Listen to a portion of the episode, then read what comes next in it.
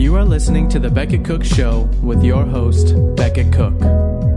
For more information about Becket and his ministry, visit his website at becketcook.com. To help support the podcast, visit patreon.com slash The Becket Cook Show. Please consider subscribing to the podcast and leaving a five-star rating.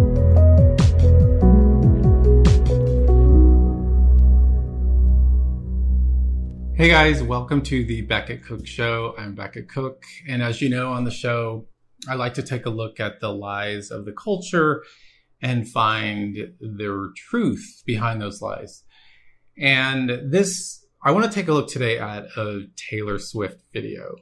It actually came out in 2019. I know it's a, a little late, but it's the the song "You Need to Calm Down" by Taylor Swift, and I hadn't, I'd never heard a Taylor Swift song in my life until about a year ago. A friend of mine said, Hey, you should look at this video.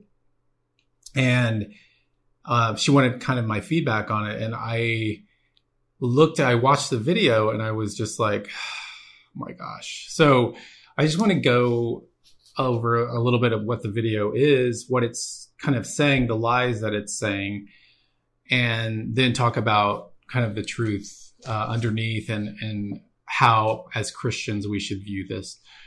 So it's the beginning of the video starts off kind of, you know, it's a pop, it's a very poppy pop song. And the, the beginning starts off with Taylor Swift in her trailer, and it's all like pink and lots of bright colors. And she's making her breakfast with cotton candy in a blender. And at the beginning, it seems like she's coming against the uh, kind of meanness on social media, uh, the kind of just attacks on social media. And so, like, I, at first I was like, wow, this is, you know, good that she's, she's actually coming out against, uh, vicious vitriol on social media. But then it takes a turn. It takes a U-turn and she exits her trailer and walks into a gay themed trailer park complete with you know rainbow flags and um, and then all these this cast of characters in real life from uh, Ellen DeGeneres and Adam Rippon Rippon RuPaul Adam Lambert the cast of Queer Eye the the cast of Drag Race. And suddenly kind of like the the bonhomie, the the sort of uh, the thing I thought she was kind of trying to to convey about let's all just love each other and be tolerant and be nicer to each other on social media suddenly t- takes a dark turn. And she portrays there's and there's christians portrayed in this music video and the christians that are portrayed are crazy, like Hicks with long, uh, stringy hair and toothless. And they have signs, they have placards that say Adam and Eve, not Adam and Steve. And there's another one that says, get a brain, morons. But morons is misspelled on purpose, obviously, to make Christians look uneducated. And the Christians are, are portrayed as the enemy of the LGBTQ community. And, um, and so it immediately takes that, that turn. And it's, it's the, the portrayal of Christians is the, just this wild caricature. Uh, and the irony of it, the irony of the video is insane because she's, the, the whole video is all about let's calm down and let's, let's love each other. But she's actually doing the opposite of that. She's hating Christians. And she's, she's showing such contempt for Christians in this video. And not that that's a surprise in our culture, obviously, but um, Christians for a long time now have been held up with contempt and scorn. And so, and the song kind of has this underlying theme of reconciliation. In fact, at the end of the song, uh, she Taylor Swift is, is dressed up as french fries and a french fries costume and she's kind of searching for her match which of course is a hamburger and the hamburger costume is on Katy Perry and they come together and hug. And so it's this whole kind of rapprochement of let's come together and love each other. But again, there's such derision and such division and such hatred for the Christian community. And which is weird because, okay, so on the one hand, you know, before I became a Christian 11 years ago, I, I did, I actually thought, and my friends and I, we thought of evangelical Christians as kind of the enemy because we felt like they were against who we were, our identity. So I, I get that. I understand that.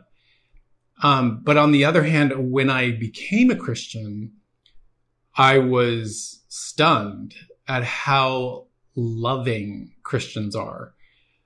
Uh, I mean, especially at my church and any church I go to, really. I mean, the, but the Christians at my church when I got saved were so loving to me and so uh, encouraging and just and, and anywhere I go and travel and speak at, at churches or conferences, the Christians I meet are just such amazing. They're they're like the opposite of the caricature that I actually used to think they were.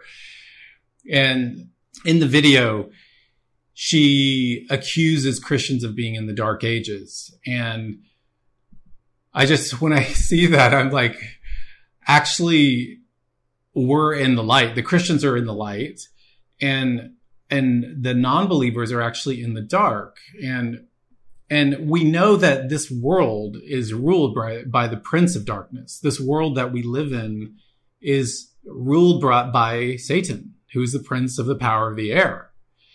And so, and it, they're actually, these are the dark ages. We actually are living in the dark ages because there is so much darkness in the world and, and because Satan is, is so much at work and he's been at work for a very long time, uh, millennia. So in her worldview, the, the, the reason of being, the raison d'etre for, for human beings is to, to seek pleasure and self expression. That's what the video is all about. It's like pleasure and self expression. But once again, if your self expression is believing in the gospel, believing in Christ, and then that is not an acceptable form of self expression. That is a self expression that needs to be mocked and maybe even banned uh, soon in the future. And the reason I even bring up this music video is the last I checked, there were 234 million views of the video. And I just think of my nieces and nephews, especially my nieces, who I have 25 nieces and nephews, a very um, prolific family. But I I just think of my young nieces and them growing up listening to this music, watching this music video, watching this kind of stuff. And the powerful again, storytelling is so powerful, visuals are so powerful and just the power that has. Because you don't want to be on the side of the toothless, you know, stringy haired Christians who are hateful. You want to be on the side of the all the people who are having fun and you know dancing and and have rainbow flags and in this very colorful trailer park. Like you want to be a part of that crowd. So it's that's why it's so pernicious. That's why it's so destructive is because it's affecting so many millions and millions of kids.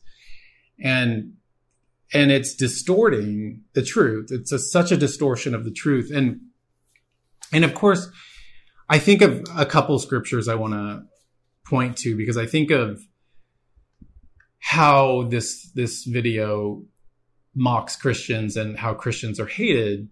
And in our culture now, I mean, especially, you know, in certain parts of the country, in LA, of course, where I live, Christians are seen as as as uh, horrible people, and uh, I promise we're not. But remember, in John, the Gospel of John, Jesus says, if the world hates you, know that it has hated me before it hated you.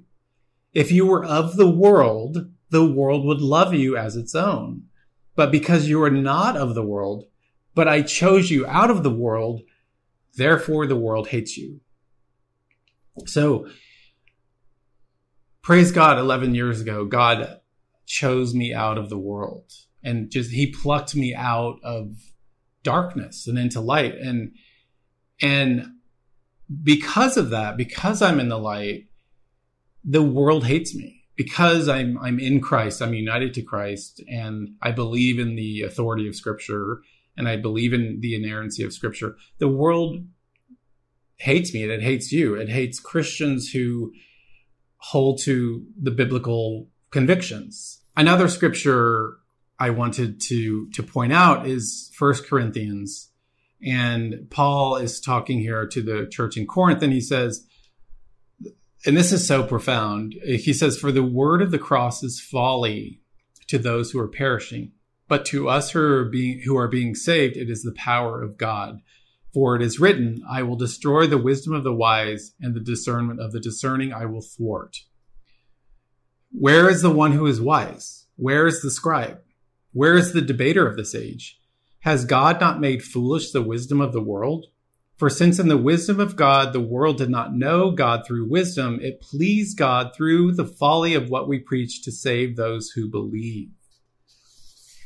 So I think that's so powerful um, that God chose chose the foolish things in this world to to shame the wise. Um, and I'm happy to be a fool for Christ. I mean, I've been one for 11 years. I, I mean, I feel like I take a lot, and I'm not, again, I'm not a victim. I'm just saying I take a lot of heat because of how outspoken I am about the gospel and about the truth. And, but again, and, and, and, and sometimes I just step back and I'm like, ah, I feel so foolish. Like my old friends are, seeing this or hearing about this and but it doesn't matter because I'm happy again to be a fool for Christ. He died the death that I deserved. He he lived the perfect life that I couldn't live. He took on the full wrath of God so that I might have eternal life, so that I might be royalty in his kingdom. That's crazy and amazing. And I just want to close with one last scripture from Peter, uh, the, an epistle from Peter. It's First Peter chapter four, and I just want to encourage you as believers that we don't not to be trans conformed to this world that's an epistle from paul not to be conformed to this world but be transformed by the renewing of your mind. In other words be transformed by the gospel and by the word of god because the world is coming at us at all angles and it's constant and it's going to um, tear it's going to tear at you and and so it, it takes so much armor of god to put on. I said this last week, but to put on the armor of God and to to really fight the lies of the world with the sword of the spirit, which is the Bible, which is the word of God. But I just want to close with First Peter 4. Peter says, Beloved, do not be surprised at the fiery trial when it comes upon you to test you, as though something strange were happening to you. But rejoice he says rejoice when you're when a trial comes rejoice insofar as you share in christ's suffering sufferings that you may also rejoice and be glad when his glory is revealed if you are insulted for the name of christ you are blessed because the spirit of glory and of god rests upon you so remember that if if you're insulted because you're a christian if you're insulted be, because of the name of christ Peter says, You are blessed. You are blessed because the Spirit of glory and God rests upon you. The Spirit of God rests upon you. That's pretty, that's pretty amazing. And so I hope that encouraged you and thank you for watching. please share, like, and subscribe. Please subscribe because it helps to just get the video out more. And because I, the, the thing is, I really want this is not an exercise in in the Becket Cook hour. This is I really want to help edify the church and help Christians be encouraged, be exhorted, be edified. And so please, please subscribe and I will see you next week on the Becket Cook Show. Thank you. Thank you for listening to this episode of The Becket Cook Show. Your support makes this content possible. All episodes of The Becket Cook Show are also available on YouTube. For more information about Becket and his ministry, visit his website at becketcook.com.